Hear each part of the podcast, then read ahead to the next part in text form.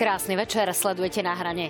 Tento týždeň parlament definitívne pochoval vládu povereného premiéra Eduarda Hegera. No a my všetci pôjdeme voliť tridsiateho septembra. Pre niekoho už tridsiateho septembra a pre niekoho až tridsiateho septembra. No už poslanci sa nám ale roztancovali na festivale rôznych, ostrých, drahých a všelijakých iných sľubov a poslaneckých návrhov. Aj o tom dnes budeme hovoriť, no ale aj o vašich dôchodkoch a o rôznych sociálnych dávkach a o tom, čo by vláda mala a čo by mohla stihnúť do volebného termínu. Mojimi dnešnými hostiami sú Milan Krajniak, minister práce, sociálnych vecí a rodiny. Vítajte, pán minister. Dobrý večer. Minister. Dobrý večer aj vám. Ladislav Kamenický, podpredseda strany Smer, bývalý minister financií. Vítajte. Dobrý večer.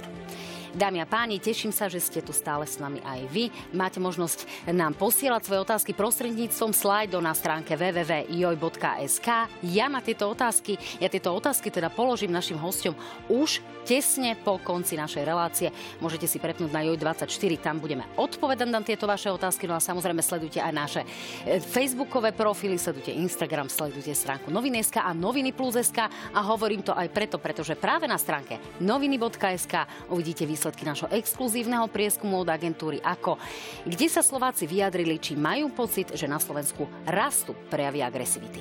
To je všetko, začíname. Páni, dnes bol naozaj veľmi rušný deň a veľmi rušný deň to bol aj z dôvodov, že práve predstaviteľov Smeru navštívili zase predstavitelia polície, konkrétne NAKA odovzdala dokumenty práve Robertovi Kaliňákovi a zdá sa, že spolu s Jozefom Brhelom sú teda podozriví z podplácania, už konkrétne dokonca aj obvinení.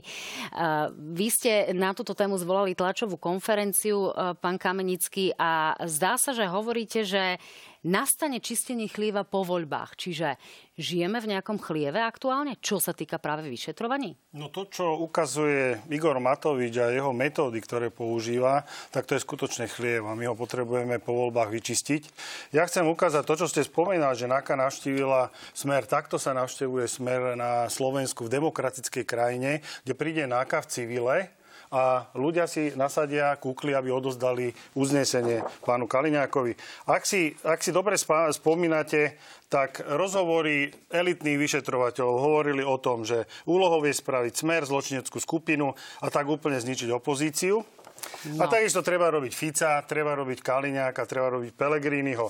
A nebudem hovoriť o tom, že pán Matovič až dva dní dozadu posiela do Ilavy a do Leopoldova. Dobre. Že treba, chcem to dopovedať, aby nás, aby nás všetkých pozatváral. A už vieme presne, prečo je nutné, aby tieto voľby boli tridsiateho deviateho To je jediný dôvod, prečo táto vláda si natiahla ďalších jedenásť mesiacov svoje, svojho vládnutia, napriek tomu, že už vláda vlastne bola odvolaná a nemá legitimitu. My hovoríme, táto vláda mala, mala položiť kľúče od, od miešačky a mala sa dohodnúť na predčasných voľbách, nedávať e, takémuto človeku ako Igor Matovič e, takéto nástroje, ktoré on používa. To je proste v demokratickej no, pán Kamenický, obhajoba stále, obhajoba týchto policajtov stále hovorí o tom, že sú to e, vyjadrenia vytrhnuté z kontextu a ani, ani oni vlastne nemajú ešte stále k dispozícii všetky nahrávky. To je dôležité, aby tu naozaj odznelo.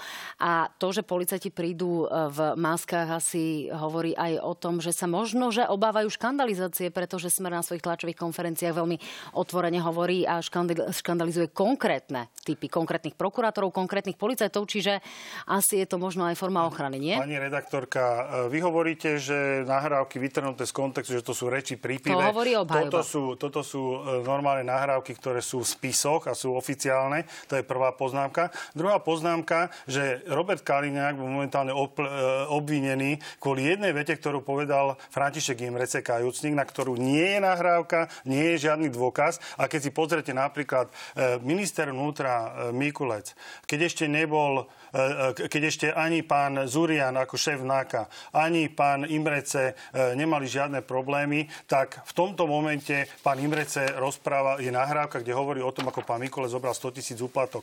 Je tu absolútne dvojaký kilometer a my vidíme, je proste táto vláda chce robiť demokratickú politickú súťaž tak, že ide zlikvidovať opozíciu do volieb. Dokonca si dovolím povedať, že ešte si tu urobia nejaký priestor na to, aby dokázali zmeniť niektoré veci vo volebnom, vo, vo volebnom poriadku. Čiže budú meniť pravidla počas, počas hry. A no toto, to už toto, je široké portfólio tém, ale... Toto je, toto je metóda, ktorú používajú autoritárske režimy. Ja neviem, či sa tu Igor Matovič inšpiroval niekde u Pinocheta. Takto sa to proste v demokratickej spoločnosti nerobí. No, je pravdou, že Igor Matovič tie slova povedal. To ale ešte stále neznamená, že sú naozaj vyšetrovatelia napokyn, takže počkáme si na výsledky vyšetrovania. Ja len pripomeniem, že ide o to, že dvestotisíc za rok mal vyplácať práve Jozef Brehel podľa týchto obvinení práve pánovi Imreczemu za to, aby teda na pozícii šéfa finančnej správy vôbec sedel. Takže o tom, to? o, tom, to o tom to je. Ja len hovorím, aby sa naozaj diváci vedeli zorientovať, či sú dôkazy, preukáže vyšetrovanie.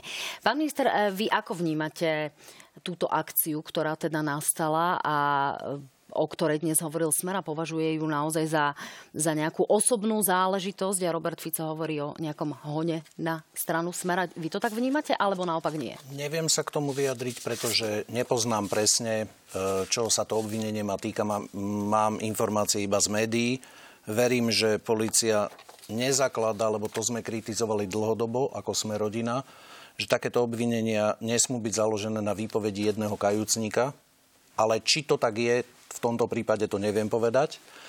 Dúfam, že to tak nie je. E, my sme sa nikdy nezapájali a e, do takýchto, e, povedal by som, metód politickej práce, práve naopak, vzhľadom na to, že za práve vlády, e, ktorej súčasťou bol pán Kamenický, ja som bol terčom nelegálneho odpočúvania, nelegálneho sledovania, diskreditácie.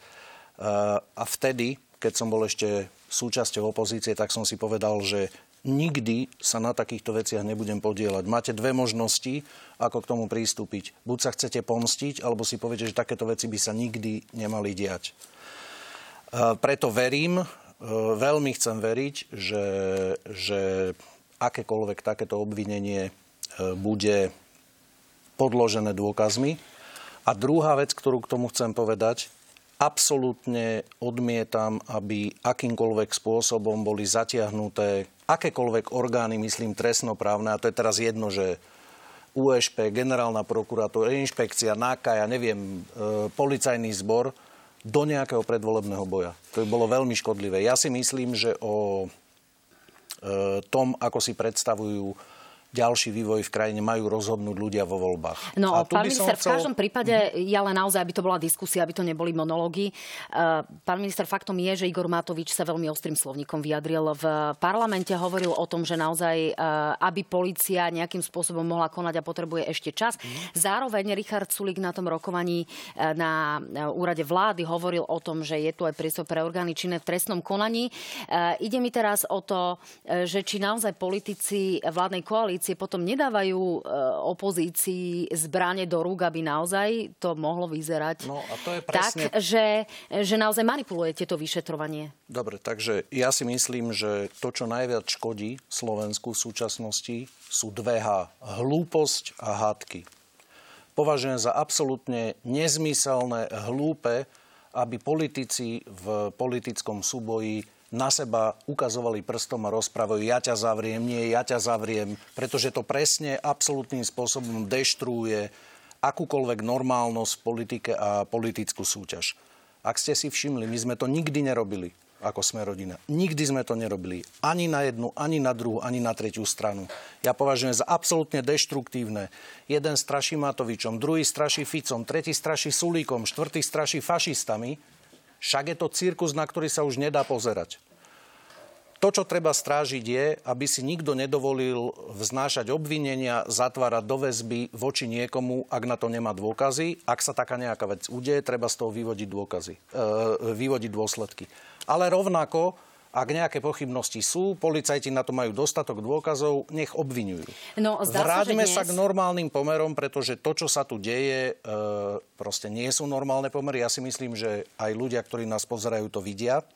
A iba jednu poznámku, ak dovolíte, k pánovi poslancovi Kamenickému.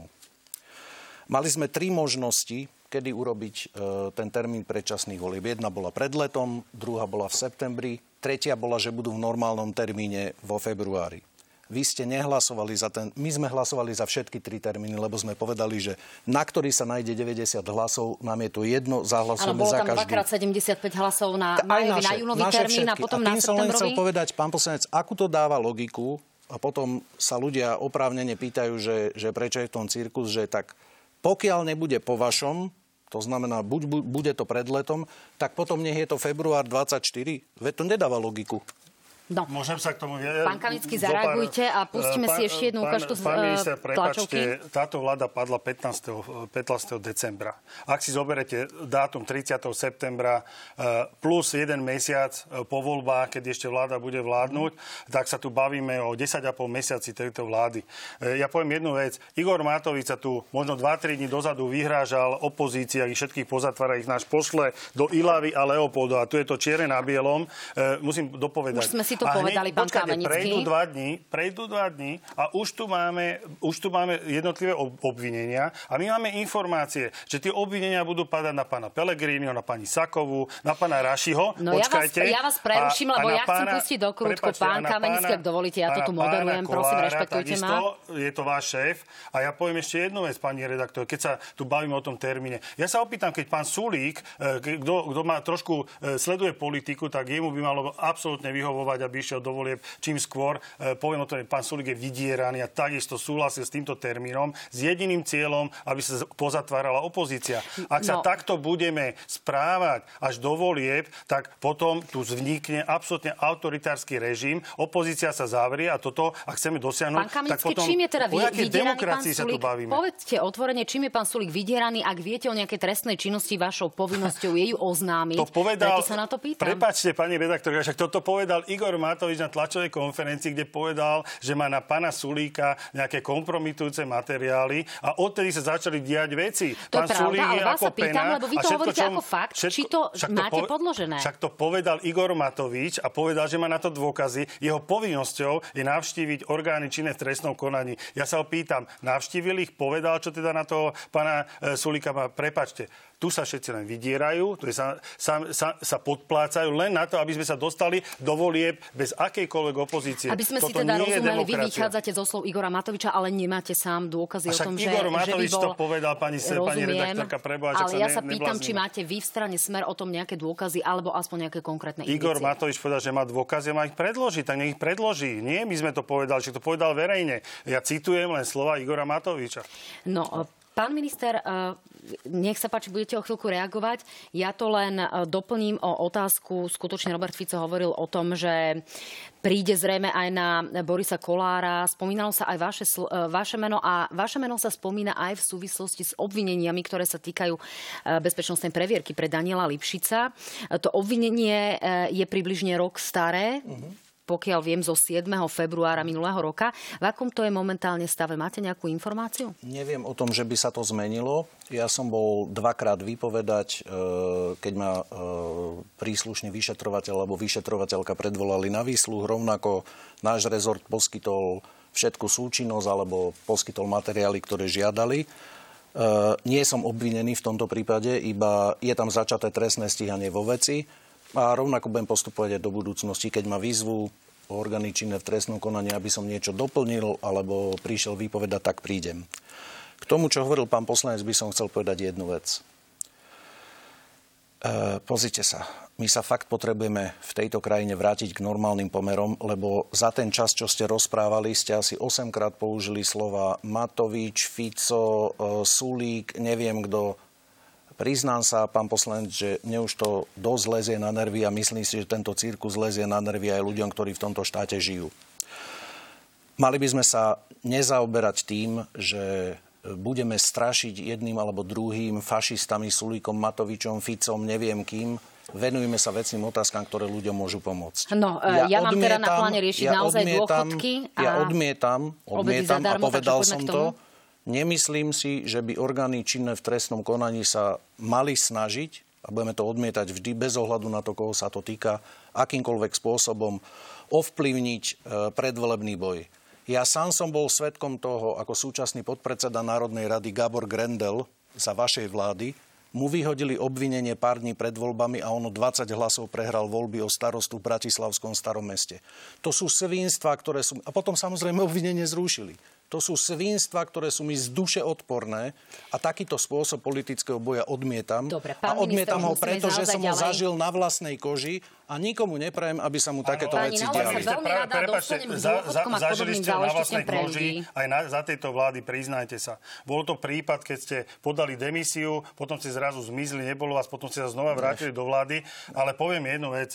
Uh, viete, čo tým re... chcete, pán Kamenický, ne, povedať? Vec, že, že, že pán Krajniak je vydieraný, ale povedzte otvorene. Ja, čo to má, čo to má teda znamenať a naznačovať? Vydieraný, ale ja si dovolím uh, povedať, že to, čo robí uh, pán Sulík, uh, má znaky, že je vydieraný. Alebo robí sa všetko preto. Prepač, vy hovoríte však, buďme kľudní, však nič sa nedeje. Viete, ja by som napríklad bol kľudný, ale ja by som rád vedieť teda, že či sa opozícia vôbec dočká tých volieb, keď ste ich teda dali na tridsiateho deviateho Prepačte, Igor Matovič sa hrá na etalon čistoty a rozpráva o tom, jak všetkých treba zavrieť a poviem o tom, no. treba sa pozrieť, kto to hovorí. Igor to Matovič hovorí človek, ktorý nás, to, pa, Igor Matovič robil, je to človek, ktorý hľadal svoje účtovnice na povale. Jeho, ma, jeho mamička preberla šesťsto kilometrov denne. To sú fakty. On je, on proste klame. Zavolajte si pána tak, Matoviča uh, alebo pána Sulíka, debatujte strane... s ním, povedzte mu, čo chcete. Ja sa chcem vyjadriť len jednej podstatnej veci.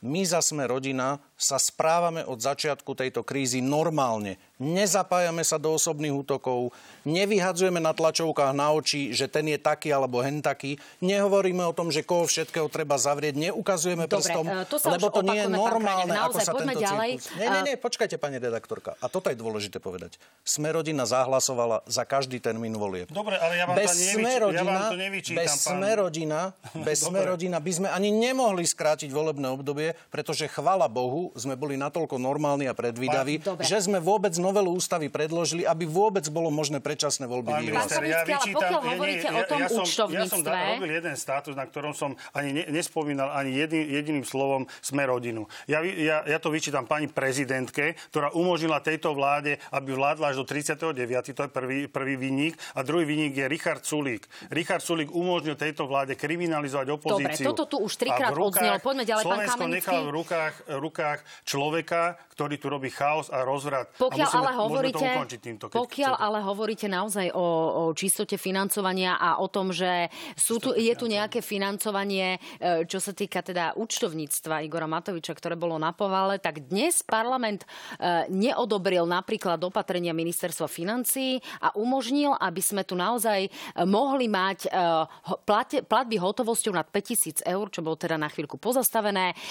To je vysoko netransparentný, nie protikorupčný, ale práve naopak korupčný krok. Neprešlo to o jeden hlas. Ministerstvo financií sa naozaj veľmi ostro ohradilo. Čiže vlastne my tu nebudeme mať platby nad päťtisíc eur zdokumentovateľné, povedzme, nejakými bankovými prevodmi. Čiže nepodieľa sa parlament naozaj aktuálne na tom, v tomto predvolebnom súboji, že tu prechádzajú netransparentné záležitosti, pán Kamenický? Ja poviem otvorene, ak si možno pozriete detálnejšie ten zákon, ja, môž, ja poviem otvorene, ja, ja teda, ak si dobre pamätám, týka sa to mimoriadnej situácie, ktorá by mala byť. A v tej mimoriadnej situácii neplatili, neplatili obmedzenia na platby v hotovosti. No ale teraz sa to malo vrátiť späť. Teraz sa to, nie, malo sa vrátiť to, že počas mimoriadnej situácie, keď to má určité opodstatnenie, tak by tieto limity mali znovu platiť. Boli samozrejme poslanci, ktorí s týmto nesúhlasili. Ja osobne poviem, poviem nejaké limity by tu mali byť, ale poviem otvorene, mala by tu byť aj platba v hotovosti. Ja napríklad odmietam filozofiu napríklad, napríklad tomu, že by tu mala byť nejaká, nejaké digitálna mena euro, európska vzhľadom na to, že to obmedzuje osobnú slobodu. Môžeme sa o tom pobaviť, je to asi na celú reláciu. Pán ale... Krajniak, nie je toto návrat do bikešu? Nie. Ja si myslím, že každý má mať právo, rovnako ako je to v Rakúsku, aby mal právo na to, aby keď zdokladuje svoje príjmy, mohol platiť hotovosťou a poviem vám prečo.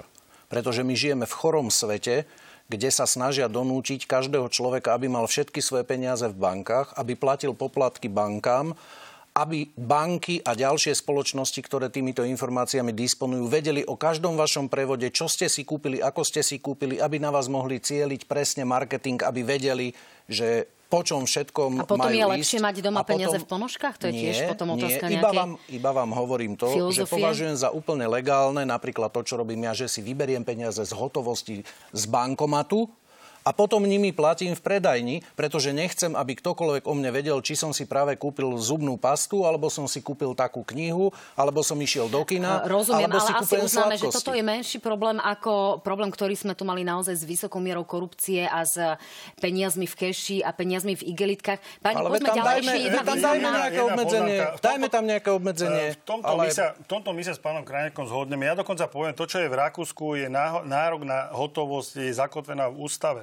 A ja si myslím, ak chceme, aby ľudia boli slobodní, neboli kontrolovaní. Pani redaktorka, ak máte mobilný telefón, tak pozrite si, mne ukaz... ja mám teda vypnutú nejakú, nejaké sledovanie na mobile, možno ma aj tak sledujú, ale keď si pozriete, kde si sa... Vy viete dnes určite, keď si zapnete svoju geolokáciu, že kde ste kedy čo nakupovali, kde ste boli pomaly, s kým ste sa stretli, lebo tie, vám to určuje, že v tej jednej kaviarni boli títo a títo ľudia. Toto nie je zdravé, toto by sme mali proti tomuto bojovať. Rozumiem, tak sme vysvetlili vaše postoje aj ministerstvu financií. Pani, poďme ďalej, ešte kým sa dostaneme k tým sociálnym opatreniam. Veľká téma, minulosť Jána Budaja.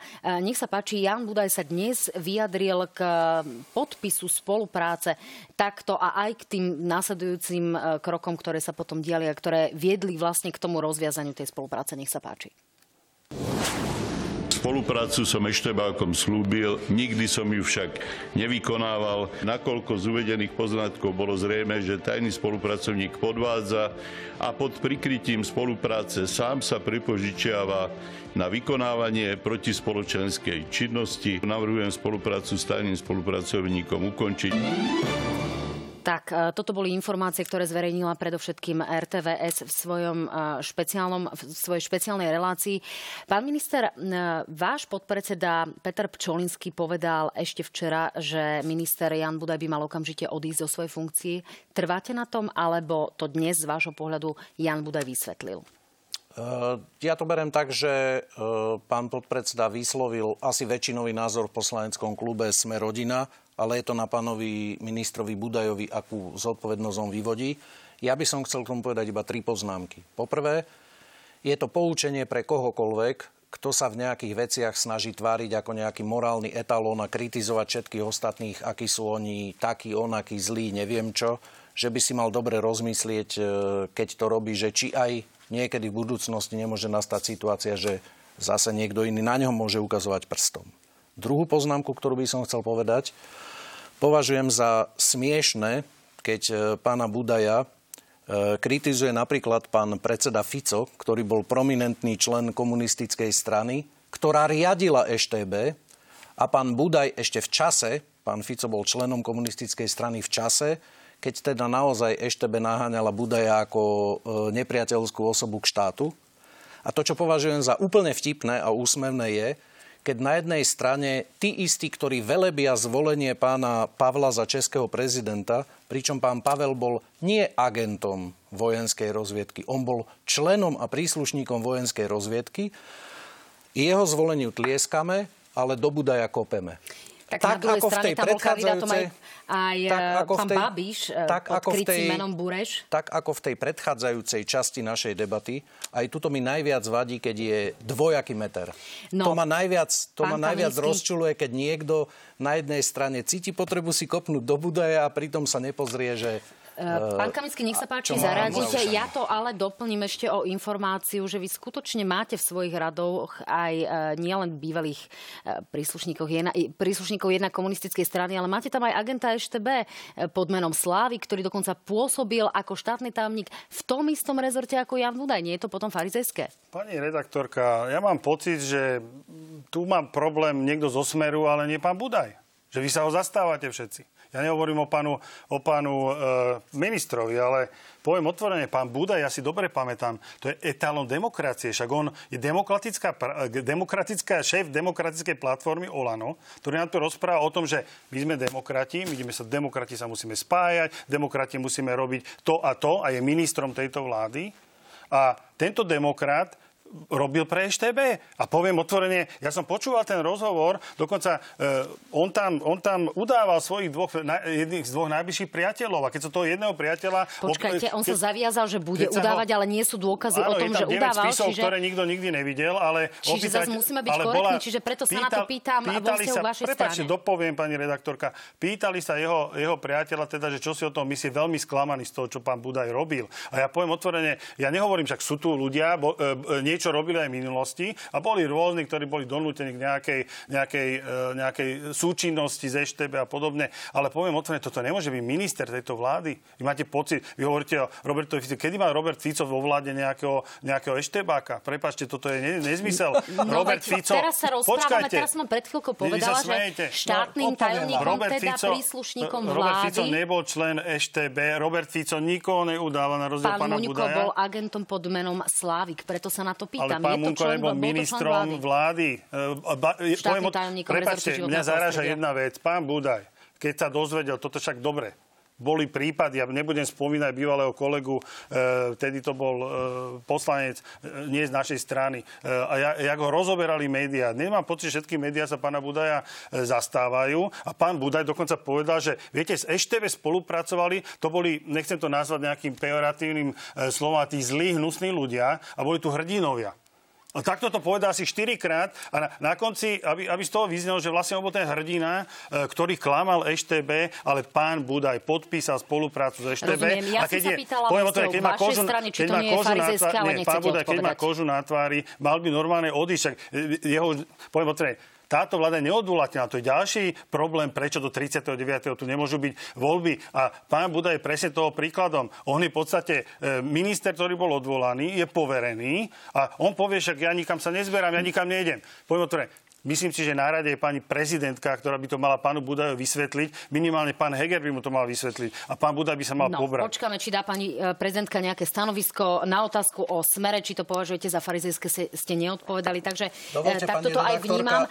Pani, naozaj by som veľmi rada prešla ano, k sociálnym opatreniam, z ktorých majú ľudia asi viac. Rovnaký čas na vyjadrenie ako pán Myslím, že poslanec. Ste ho mali, pán Krajniak. Veľmi krátko by som chcel ľuďom povedať, ktorí sú aj mladší a nepamätajú si tú dobu. Tak ako za vojny ste mali en es dé á pé, potom Gestapo alebo Sicherheitsdienst, to boli tajné služby a potom boli agenti a spolupracovníci týchto zločineckých organizácií. Tak za komunizmu bola komunistická strana, ktorej členom bol napríklad aj pán Fico, potom bola é eš té bé alebo vojenská rozviedka a potom boli agenti. To bol pán Budaj.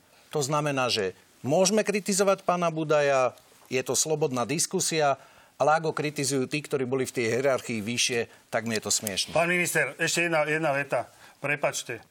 Vy ste to dopracovalo so slobodou slova, vôbec vyjadrovaním až k tomu, že ste zastavovali weby na Slovensku. Dezinformačné weby. Vy sa vraciate, vy sa vraciate do tej totality, to o ktorej vás, ktorú že teraz... Pán Fico bol členom ká es čé, teraz, ktorá riadila počkajte, é eš té bé. Vy kritizujete čo to, to, čo dneska je ešte horšie, ako to bolo za komunistov. Prepačte, ja si to dovolím povedať. Dobre, uh, pán, pán Kamenický, faktom je, že sa nepodarilo predĺžiť zastavenie... produkcie dezinfowebov a kontrolu na základe činnosti Národného bezpečnostného úradu, čiže tu sa tá situácia bude uvoľňovať, takže dezinfoweby obavy, by sa v tom čase voľbami to bude opačne. Nie len, že sa bude páni, uvoľňovať, ale... ona je uvoľnená, weby fungujú akékoľvek, pretože sloboda znamená, že musíte zniesť aj názory, ktoré sa vám nepáčia.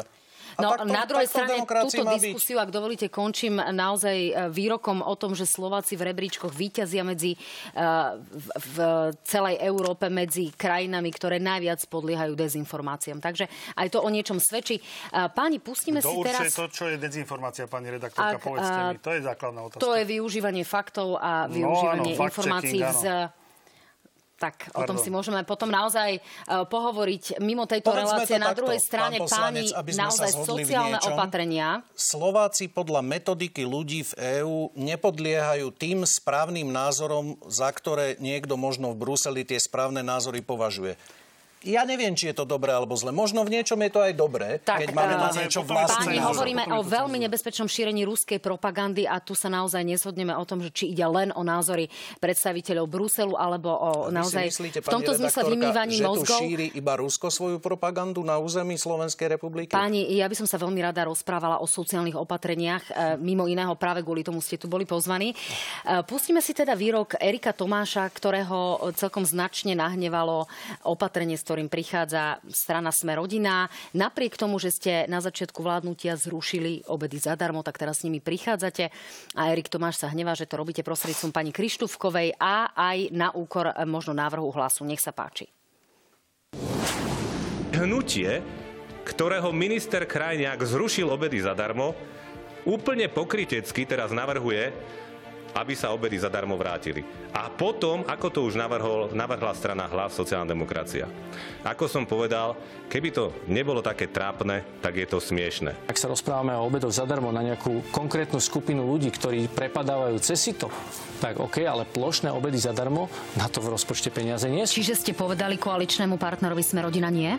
No áno, samozrejme, lebo však oh, ten koaličný partner to jasne vidí, lebo v tom rozpočte na plošné obedy zadarmo peniaze nie sú. Pán minister, počuli ste to, boli to slova povereného predsedu vlády, povedali ich presne pred týždňom v tejto relácii. E- Ako ste sa s tým vysporiadali? Niečo sa zmenilo za ten týždeň? Ten účet, pokiaľ uh, viem, ale nie sú tu nejaké mm-hmm. oficiálne informácie, by mal byť dvestotridsať miliónov eur a mal by sa týkať približne uh, päťsto tisíc detí. Dnes má ten nárok na obed zadarmo približne šesťdesiat tisíc mm-hmm. detí. Takže ako ste na tom s dohodou a prejde to? Dobre, tak pani poslankyňa, povedzme, pani redaktorka, pardon, povedzme si fakty, povedzme si fakty najskôr. Dnes má nárok na obed zadarmo každý, kto oň požiada. Každý občan tohto štátu si môže vybrať, či chce mať zvýšený daňový bonus na dieťa, alebo chce mať obedy zadarmo. O tom, že to tak je, je dôkazom, že tie obedy zadarmo dnes poberá výrazne viac detí, než sú len deti v rodinách, ktoré sú v hmotnej núdzi. To, čo sa ale udialo, ešte by som chcel ukázať jeden taký obrázok, ten rozdiel, toto je... To, čo sa platilo v roku dvetisíc devätnásť na jedno dieťa do rodiny vrátane obedov zadarmo, bolo to sedemdesiatdva eur. A toto je, aký je stav dnes. To Pán znamená vrátane... Máte tam aj uvedené, že za Kamenického... A druhú vec, to... Áno, nech sa páči. Nech sa páči. dvetisícdvadsaťdva tam nemáte. Nemali náhodou billboardy po Slovensku. dvetisícdvadsaťtri. Ale, ale v roku dvetisícdvadsaťdva no. to boli billboardy, že dali sme deťom dvesto eur zadarmo. Počkajte, to neboli to, moje to neboli, billboardy. To boli to Igora Matoviča, to bolo klamstvo. To neboli moje billboardy. Ja viem, to bolo klamstvo Igora Matoviča. Čiže toto chcem povedať, tým vysvetľujem, ale to, čo sa udialo na konci minulého roka s ohľadom na stupnutie cien potravín, tak Ministerstvo školstva správne zvýšilo tie pásma, koľko vlastne na jedno dieťa má štát platiť ako dotáciu na stravu. A ja súhlasím s tým, že s tým treba niečo urobiť, pretože tie pásma sa zvýšili a samosprávy s tým majú veľký náklad. A práve preto si myslím, že v parlamente budúci týždeň, konkrétne v útorok, kedy sa bude o návrhu novely zákona o hmotnej núdzi, ktorý je z nášho ministerstva, hlasovať, verím, že sa nájde spoločný pozmeňujúci návrh alebo taký pozmeňujúci návrh, ktorý podporí väčšina poslancov. No, čo sa týka rozpočtových Hlasu, opatrení. Čiže, čiže budete to čo pretláčať aj s opozičnými stranami? Čiže čo sa týka rozpočtových opatrení, dohoda? Čo sa týka rozpočtových opatrení, pani redaktorka, v našom rozpočte máme rezervu deväťsto miliónov eur na energie. Ja verím, že vzhľadom na to, že sa budú tie ceny energií vyvíjať lepšie, ako sme čakali na svetových trhoch, tak bude možné aj s ministerstvom financií hovoriť, ako tieto peniaze, o ktorých hovoríme, ktoré by mohli ísť na obedy zadarmo nájsť. Ale ja budem k dispozícii, a tak som hovoril aj poslancom sociálneho výboru, ktorí to riešia, vládni aj opoziční.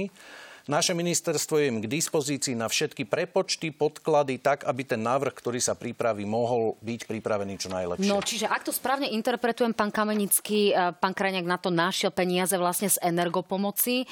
Vy im to podporíte v parlamente? Prejde to podľa vás? Poviem, poviem takto. Ja najprv by som opravil možno pána Erika Tomáša, že obedy zadarmo zavedol Smer a nie strana Hlas. To je prvá vec, aj keď teda boli, sú to bývalí členovia strany Smer. To je prvá poznámka. Druhá, poznámka. My považujeme za schizofrenické, ak my sme teda zavádzali obedy zadarmo v minulosti, potom pán Krajniak a spol tie obedy zadarmo zrušili. Nezrušil. A te, no pre tie, slabé, tie ne, nízkopríjmové skupiny niektoré. A zaviedli ste ten daňový bonus na dieťa, tak, o ktorom hovoríte. E, Toto spôsobuje samosprávam obrovské problémy, to ste, to ste priznali, a sú tam obrovské výpadky. Ja keď sa rozprávam s samosprávami, ktoré prišli o niektoré o desať až pätnásť percent svojho rozpočtu na, na základe týchto, týchto tohto, jak sa povie, atomový kufrík pána, pána Matoviča.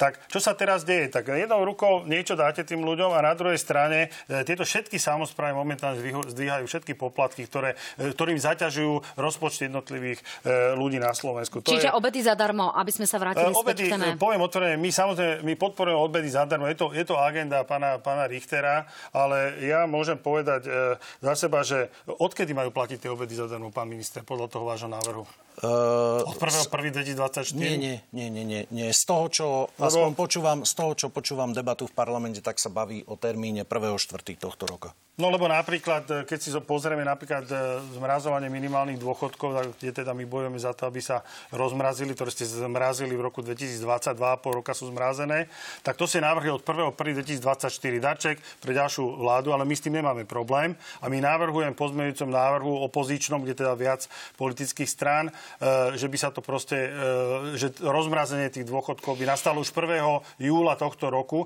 a my, poviem otvorene, my, my považujeme za veľkú chybu tejto vlády, že sa vykašľala na dôchodcov a môžeme sa tu o tom baviť pol hodinu, o valorizáciách dôchodkov, o tom, ako ľudí kvári proste inflácia, ako ste uvrhli ľudí do chudoby a toto je obrovský problém, ktorý treba napraviť. Ja poviem aj preto, a to, čo hovorí pán minister, ja viem, prečo hovorí o tom, že čo má v rozpočte, aká rezerva a kde čo. Aj preto sa mala táto vláda pobrať čím skôr, aby tu boli, bolo čo najskôr nová vláda, ktorá príjme rozpočet. Poviem mm. prečo. Lebo teraz momentálne vláda by mala svietiť a kúriť podľa zákona, nemala by robiť hospodárske a sociálne opatrenia. A na, na druhú stranu, čo sa deje? Obchádza sa, zákon, obchádza sa zákon, táto vláda si chce vrátiť svoje kompetencie a na druhej strane no, prichádzajú, prepáčte, prichádzajú rôzne poslaneckými návrhmi sa v Národnej rade obchádza, obchádzajú tieto kompetencie, ktorá má táto vláda. No, pán minister, chcem vás nechať zareagovať. Uh-huh. Ja len k tým minimálnym dôchodkom. Naozaj, čo bude tým základným cieľom? Čo uh-huh. okrem toho v súvislosti s dôchodkami plánujete stihnúť ešte do volieb? A pomôžem si príkladom... Uh... Je to napríklad uh, pani Hana zo Spišskej Novej Vsi, štyridsaťdva rokov poctivo pracovala, štyridsaťdva rokov plus stoštyridsať dní. Do minulého roku mala dôchodok tristodeväťdesiatjeden nepredstaviteľných eur, teraz má štyristotridsaťštyri. Um, podľa návrhu, ktorý spomínal aj Erik Tomáš, uh, by mali dostať títo dôchodcovia o tridsať až štyridsať eur viac, ak prejde ten ich uh, návrh. Čiže čo pre nich mienite urobiť vy, predovšetkým pre týchto nízkopríjmových? Dobre, čiže... Uh... aby sme postupne zhrňali tie skupiny ľudí, ktorým treba pomôcť a o ktorých hovoríme. Čo sa týka všetkých domácností, lebo vláda má nejaké kompetencie, niečo musí schvaľovať pani prezidentka, ale jednotliví ministri majú svoje kompetencie, to znamená majú povinnosť až do volieb pomáhať ľuďom v rámci svojho rezortu podľa všetkých svojich ústavných kompetencií a zodpovedností. A to ja budem robiť. Toto budem robiť až do volieb.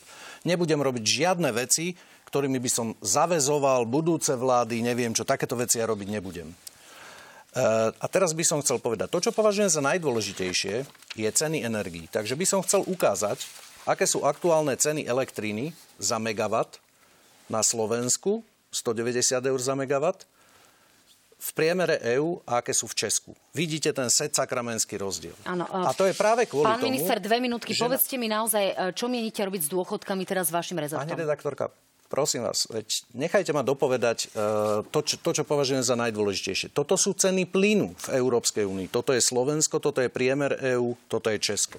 A keď hovoríme o rodinách s deťmi, lebo im treba pomôcť, tak toto je stav, ktorý platí od februára. To znamená, oproti roku dvetisícdevätnásť, keď jedna rodina s dvomi deťmi dostala deväťdesiattri eur na tieto dve rodiny mesačne, tak teraz dostane štyristo eur. Teraz vo februári. Samozrejme, že treba robiť aj ďalšie veci, ktorými im pomáhame. Vo januári sme valorizovali dôchodky o jedenásť celá osem percenta. Do septembra vyplatíme rodičovský bonus viac ako osemsto tisíc dôchodcov. Nízkopríjmoví dôchodcovia, pán minister, tá otázka bola veľmi jasná. Nízkopríjmoví dôchodcovia uh, s minimálnym dôchodkom majú, je ich dokopy stodvadsať tisíc. sedemdesiat tisíc sa v tomto roku rozmrazuje minimálny dôchodok a v marci bude na schôdzi uh, naša novela zákona, ktorý rozmrazí aj tie zvyšné minimálne dôchodky. Ale pozor, pán poslanec, ja som ochotný sa baviť aj o tom, že k existujúcim zákonom, ktoré sú už v parlamente, si môžeme sadnúť a baviť sa o tom, ako by tá valorizácia mala byť, aby bola skôr. Rovnako som ochotný v parlamente sa baviť to, čo som aj povedal v súvislosti s obedami zadarmo. To, čo ja považujem za svoju psiu povinnosť do volieb, ktoré budú v septembri, pomáhať ľuďom, ako sa len bude dať a budem v tom spolupracovať s kýmkoľvek, kto o to prejaví záujem, pretože dobre, si myslím, že máme prejaviť nejakú normálnosť a myslím, že mi viete potvrdiť, že minister, ja som nikdy končiť, v parlamente nerobil to, že som osobne na vás útočil a ani to nebudem robiť, aby sme mali možnosť sa normálne baviť. A ja, dobre, ja vy ste hovorili ja aj to, o dôchodkoch, do, páni. Ja musím zareagovať, prepáčte. Uh, ja, ja, ja hovorím, áno, komunikujem, viem, že s pánom Richterom komunikujete. Ja mám najväčšiu výčitku v tom, že minulý rok, keď tu bola, ja neviem, dôchodcovská inflácia na úrovni trinásť percent. Za posledné mesiace sa vyšla na pätnásť percent. Valorizácia dôchodkov bola jeden celá tri percenta. Vyplatili sme trinásty a štrnásty dôchodok. Páni, takže nech sa páči, veľmi dôležitá téma, agresivita a prejavy agresivity v spoločnosti podľa exkluzívneho prieskumu agentúry Ako pre reláciu Na hrane. Zvýšenú agresivitu pociťuje až päťdesiattri celá štyri percenta Slovákov. Nie, čiže nepociťujú zvýšenú agresivitu štyridsaťštyri celá päť percenta. Určite áno, hovorí tridsaťtri celá šesť percenta, devätnásť celá osem percenta, asi áno. Páni, jednou vetou, je to veľa? Je to veľa a myslím si, že to, čo máme urobiť my ako politici, je neprispievať k tomu.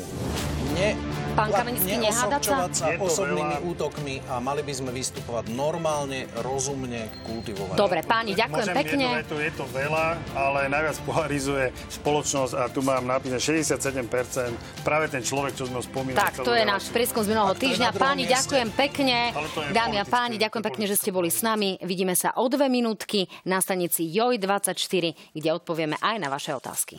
A teraz je čas na odpovede na vaše otázky. Gregor sa pýta vás, pán Kamenický, há dé pé na človeka je na Slovensku sedemdesiat percent hodnoty EÚ. Švéd zarába päťtisíc eur mesačne. Prečo my nemáme teda sedemdesiat percent z toho, teda tri a pol tisíc? No, poviem otvorene, my to približovanie sa k úrovni vôbec priemeru EÚ na Slovensku sa za posledné roky výrazne spomalilo a myslím si, že je, je dôležité, aby bola vyššia produktivita práce na Slovensku, ale nie na úkor zamestnancov. Ja si myslím, že je dôležité, aby sa napríklad, poviem otvorene, keď zoberete zahraničnú výrobu zahraničných veľkých korporácií, ktoré vyrábajú auta, tak sa treba opýtať, za koľko sa to auto vyrobí, koľko sa nechá pridanej hodnoty na Slovensku a za koľko sa vyvezie do Nemecka. Kto má e, tú pridanú maržu na, to, na tom predaji. Toto je tiež jedno, jedna z kritérií. Od toho sa potom samozrejme odvíjajú mzdy, od toho sa e, odvíja aj životná úroveň ľudí a, a tá, tá priemerná mzda, o ktorej sa bavíme. Pán poslanec, ako ste sa pýtali na to tie automobilky, keď ste boli ministrom financií? A vy sa pýtate? Vy ste sa pýtali? Ja, ja sa pýtam, ale počas ja pandémie, tiež, no? ale počas pandémie ich nebudem šikanovať, lebo som rád, že zamestnávajú na Slovensku ľudí, ale vo všeobecnosti máte pravdu. No, Treba to, sa to pýtať na to, ako sa, vy, ako sa vyvážajú zisky z našich automobiliek a nie len automobiliek, ale aj bank a ďalších firiem. Nadnárodné korporácie a podobne, o to sa odvíjam vždy. No, Lucia sa pýta, pán Krajniak, ako je podľa vás, je podľa vás normálne, že pán Stančík a pán Klus dostali funkcie bez odbornej kvalifikácie? Nie je to korupcia? Uh, ja len sa viem vyjadriť k pánovi Klusovi. Ja ho považujem za človeka, ktorý je rešpektovaný odborník, diplomat, a bol taký už, keď bol v opozícii, aj teraz, keď je na ministerstve zahraničných vecí. Pána Stančíka nepoznám až tak dobre, ale... E... Ten je v rámci svojej kvalifikácie, len tam nebola nejaká významná skúsenosť, čiže to by sme ano, len tak trošku čo týka, poopravili. Čo sa týka... E... Takto každý zodpovedá za svojho nominanta, kde ho nominuje. Ale čo sa týka pána Klusa, ja ho považujem za veľmi kultivovaného diplomata, ktorý požíval rešpekt naprieč politickými... St- on má iné názory, ako mám ja. Ale musím povedať, že počas toho, čo bol štátnym tajomníkom ministerstva zahraničných vecí, mne sa s ním vždy veľmi dobre spolupracovalo. Tá otázka bola, či má čo robiť medzi auditormi ako politológ. Ja si myslím, že to je funkcia, ktorá je viac diplomatická ako nejako odborná. On tam môže mať poradcov, koľko chce, na to, aby vedel vyhodnotiť informácie. Ale ešte raz vravím, čo sa týka jeho ako osoby, ja ho považujem za kultivovaného diplomata, a pokiaľ bude zastupovať Slovensko v tejto významnej európskej inštitúcii, myslím si, že bude zastupovať Slovensko dobre. Pán Kamenický, vidím, že nesúhlasíte. Ne, nesúhlasím s tým. Ja som v podstate auditorský dvor Európskej únie, on sídli v Luxemburgu, ja som tam bol asi dva tri krát, takže viem, o čom hovorím. Musím povedať za seba, je to skoro niečo ako, ako nejaká taká malá é cé bé, kde, kde sú teda zastúpení jednotliví guvernéri národných bank. E, tie, tie posty dostávajú významné osobnosti, hlavne z finančnej oblasti. Ja si myslím, že a pri všetkej úcte ja s pánom Klusom mám korektné vzťahy, aj keď s ním nesúhlasím e, vo väčšine vecí, ale... Ale pán Klus nie je ten človek, ktorý sa hodí na túto funkciu. Ja si myslím, že mali ste mu vybrať nejakú inú trafiku, alebo teda kto mu dal túto trafiku, mal mu dať nejakú inú, lebo na to sa absolútne nehodí a nemá na to ani profil. On bude vypočúvaný ešte v Európskom parlamente. Ak sú ľudia, ak, ak tí, čo budú na tom hearingu vypočúvať, ak sú príčetní, tak túto nomináciu nemôžu odsúhlasiť. No, práve preto ďalej. To nepovažujem za problém, lebo ak by neúspel v kvalifikačných predpokladoch alebo nevedel reagovať, no, musí prejsť hearingom. Len realita tam aj politická, samozrejme, lebo tam bude lobbying, kto s kým a kto mu dá, do, ako no. budú zvrtať na tom hearingu. Ale poviem otvorene, však uvidíme, ako bude šikovný. Ale pán, nie, pán Klus neobtrá sa o financie, neobtrá sa o to, že sú tam možno aj bývalí ministri financií, sú tam ľudia z branže, čiže ja si nemyslím, že on tam má čo robiť medzi tými. Dobre, poďme ľudí. Ďalej, aby sme to viac stihli. Otázka pre oboch. Pán Budaj sa nedá odvolať, nemala by preto prezidentka okamžite zasiahnuť a vymenovať komplet úradnícku vládu. Pán Krajniak? Pani prezidentka má e, plné rozhodovacie možnosti po páde vlády.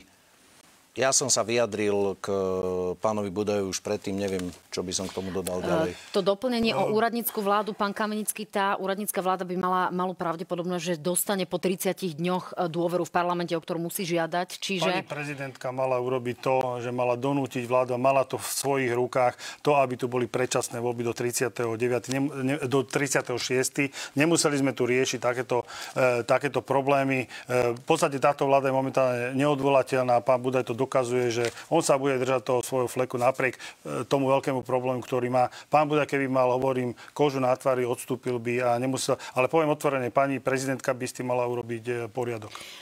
Pán minister, išli by ste do koalície so stranou, za ktorú by kandidoval do parlamentu pán Budaj? Pýta sa Michal. Neviem, či pán Budaj vôbec bude kandidovať. Viem, že na poslednej vláde sa ho novinári pýtali, či plánuje ešte kandidovať do parlamentných volieb. Povedal, že nevie. Čiže neviem, a viete, aký je teraz chaos, teraz myslím, ja neviem, že Budaj, Modrá koalícia, Heger, Olano, neviem, čo bude pán Budaj robiť. Ktorý sú vám najbližší, prezradte.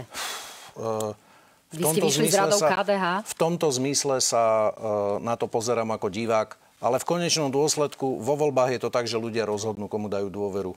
To je jediný... hegemon demokracie, chvála Bohu. Ľudia sa rozhodnú, ak pánovi Budajovi dajú dôveru a strane, za ktorú bude kandidovať, tak to budem rešpektovať. Tak, ako to rešpektujem u iných strán. Smer ale pôjde si samostatne do volieb. Platí to? Áno, platí to, samozrejme. A otázka pre oboch. Pýta sa Ivana. Trenč- Trenčiansky a Banskobystrický kraj sú posledné kraje, kde nie je automobilka. Podarí sa v dohľadnej dobe dotiahnuť automobilky aj tam? Pochádzam z Trenčianskeho kraja, pochádzam z Prievidze. Mám to tam veľmi rád. A myslím si, že nie je nutné, aby v, konkrétne v Trenčianskom kraji bola automobilka, pretože Trenčiansky kraj má dlhodobo veľmi dobrú zamestnanosť a aj nízku úroveň nezamestnanosti. Dokonca viem o viacerých fabrikách, ktoré by chceli prijať viacej ľudí, ale jednoducho už sa nedá v tom regióne. A pôsobí tam aj veľa fabrík, ktoré pôsobia v automobilovom priemysle, ale nie sú priamo tí, ktorí finalizujú, ale dodávajú jednotlivým automobilkám komponenty. Takže v tomto zmysle si nemyslím, že to stojí na tom, či tu bude ešte ďalšia automobilka alebo nie. Ja som rád, že teda jedna veľká prichádza na východné Slovensko, lebo e, tam sme potrebovali takúto veľkú investíciu. ale inak si myslím, že to Slovensko je dostatočne pokryté priemyselnou výrobou. Pán Kamenický? Ja poviem za seba, ja si myslím, že potrebujeme investorov na Slovensku, samozrejme. Bol by som rád, keby sa nejak vyvinuli aj nejaké slovenské firmy. Ja mám teda, ako príklad, hovorím napríklad o Zolingene v Nemecku, kde teda je to špecializovaná oblasť, ktorá vyrába nožničky a neviem to všetko pre celý svet. Ale na druhej strane chcem povedať jednu vec, že na to, aby prišli investície, je potrebná stabilizácia pre Slovenskú republiku. A to hovorím aj o politickej, aj o ekonomickej stabilite. A ja mám, bohužiaľ musím povedať, že momentálne Slovenská republika nemá ani tú politickú, ani ekonomickú stabilitu. Ja mám skôr obavu, aby na konci dňa, niekt- lebo ak sa pozrieme napríklad na tú, na Vol- Volvo, bavíme sa o Volve, investíciu, tak dokonca oni sa pýtali nás, Roberta Fica, či teda bude podporovať túto investíciu. My samozrejme povedali samozrejme, ale svedčí to aj o tom, že za našich vlád bola stabilita na Slovensku. Ja poviem o tom, ja mám väčšiu, väčšiu, väčší strach, aby sa nám tie fabriky, ktoré na Slovensku máme, nepobrali práve kvôli tomu chaosu, ktorý tu spôsobila táto vláda. Myslím si, že to nehrozí. Ten proces je vždycky prírodzený, že niekto prichádza, niekto odchádza, ale myslím si, že nehrozí to, že by odchádzalo viacej ako prichádza. A na margo tej stability by som chcel povedať, že nie len to Volvo prišlo, čo je investícia asi za jeden celá dve miliardy eur, ale možno si to tak niekto nevšimol, ale tie zmluvy na výstavbu nájomných bytov, ktoré boli podpísané s dvomi rakúskymi spoločnosťami, sú, pokiaľ viem, na jeden celá jedna miliardy eur, s ďalšími zmluvami až do šesť miliard eur. Ono sa to nezdá, keďže sú to jednotlivé byty, ale keď dáte dokopy tú investíciu, a to je súkromný kapitál, nie štátny, tak je to takisto významné a prejaví sa to veľmi pozitívne aj na há dé pé Slovenska. No. Ja budem rád, teda už postavíte nejaký ten byt, lebo som videl viac billboardov ako tých bytov, ale ja samozrejme podporujem sociálne tak, na, viete, alebo nájomné bývanie. Len, aj to, keď, len, keď, keď, počul... sa Volvo, keď sa Volvo rozhodlo prísť, tak sa nikto na druhý deň nepýta, že e, kedy vyjde prvý automobil, lebo to chvíľu trvá, kým sa to postaví. Chvala Bohu, že je, je koniec volebného obdobia, malo to byť dvadsať tisíc bytov, ale dobre, však ja sa nebudem o tom sporiť. No ideme ďalej. Ivan sa pýta, tu máme vždy tradične otázku na kryptomenu. Pán Krajniak, váš predseda spomínal v predchádzajúcej náhrane, prečo by krypto, kryptomeny mali byť niečím špeciálnym, čo sa týka zdanenia. Nepríde vám vtipná táto snaha o polovičnú daň z vlekov v tejto súvislosti? Teda nepríde vám vtipná snaha o polovičnú Viete, daň čo, z vlekov? V kryptomenách priznám sa, že sa veľmi nevyznám.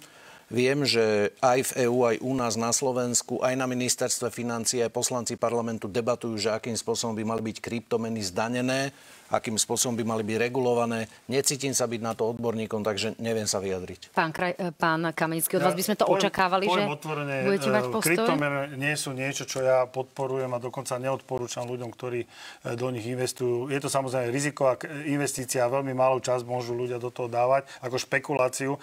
Podľa mňa kryptomena nemá vnútornú hodnotu a to je veľký problém.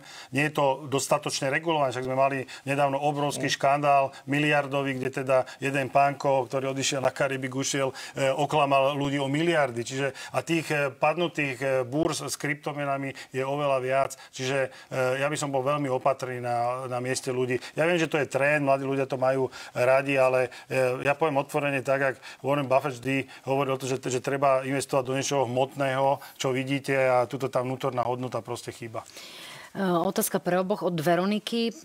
Nemalo by Slovensko investovať do výskumu a vývoja nových zbraní? Pomohli by sme Ukrajine a aj našej ekonomike. Ja si myslím, že Slovensko v poslednom čase investuje veľa v priemyselnej výrobe akéhokoľvek typu, aj špeciálu.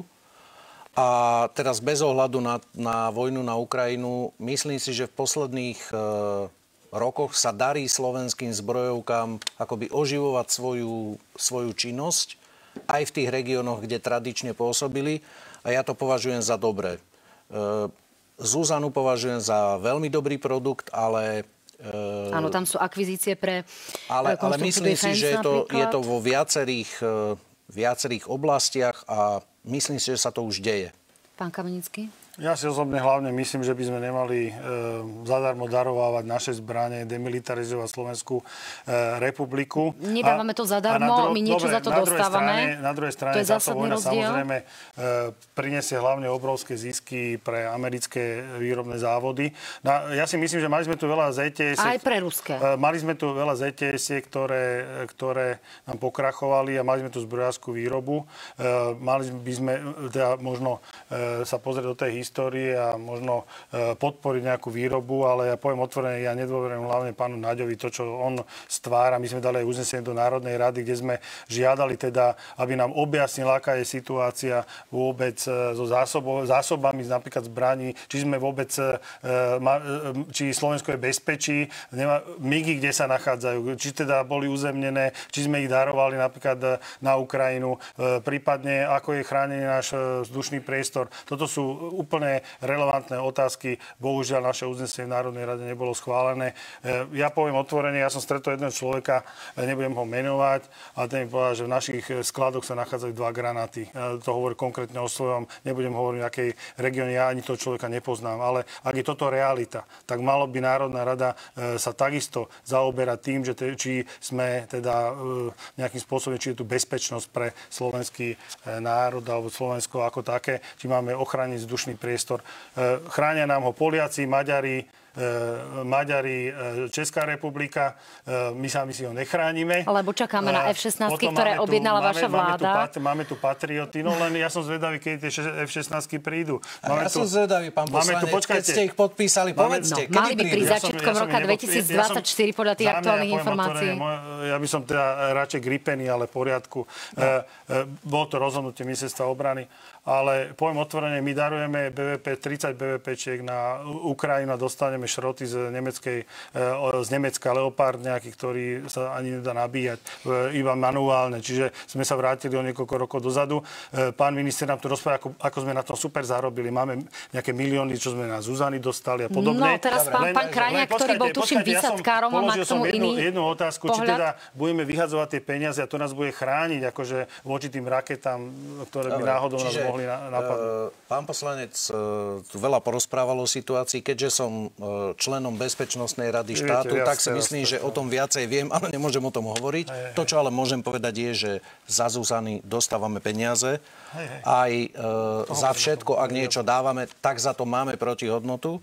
A uh, ak tie nemecké Leopardy, ktoré máme dostať za tie bé vé péčka, sú také šroty, prečo ich tí Ukrajinci tak strašne chcú? Ja neviem, že by boli šibnutí, že čo? By nevedeli, čo potrebujú. Však oni tie Leopardy chcú. Chcú, ale chcú aj bé vé péčka, lebo tie no, poznajú. Počkajte, to je v poriadku. Poznajú. To znamená, že ak ich Ukrajinci chcú, tak asi to nie sú šroty, ktoré už nestrieľajú. A chcú aj no. naše tanky, lebo tie tiež dôverne. No tie Leopardy tam na tú Ukrajinu pôjdu z viacerých európskych krajín, ale to je široká téma. Anonym sa pýta. Pán Kamenický, prečo sa o kauze Gorila tvrdí, že je Dzurindová, ak na nahrávkach je hlas podobný pánovi Ficovi?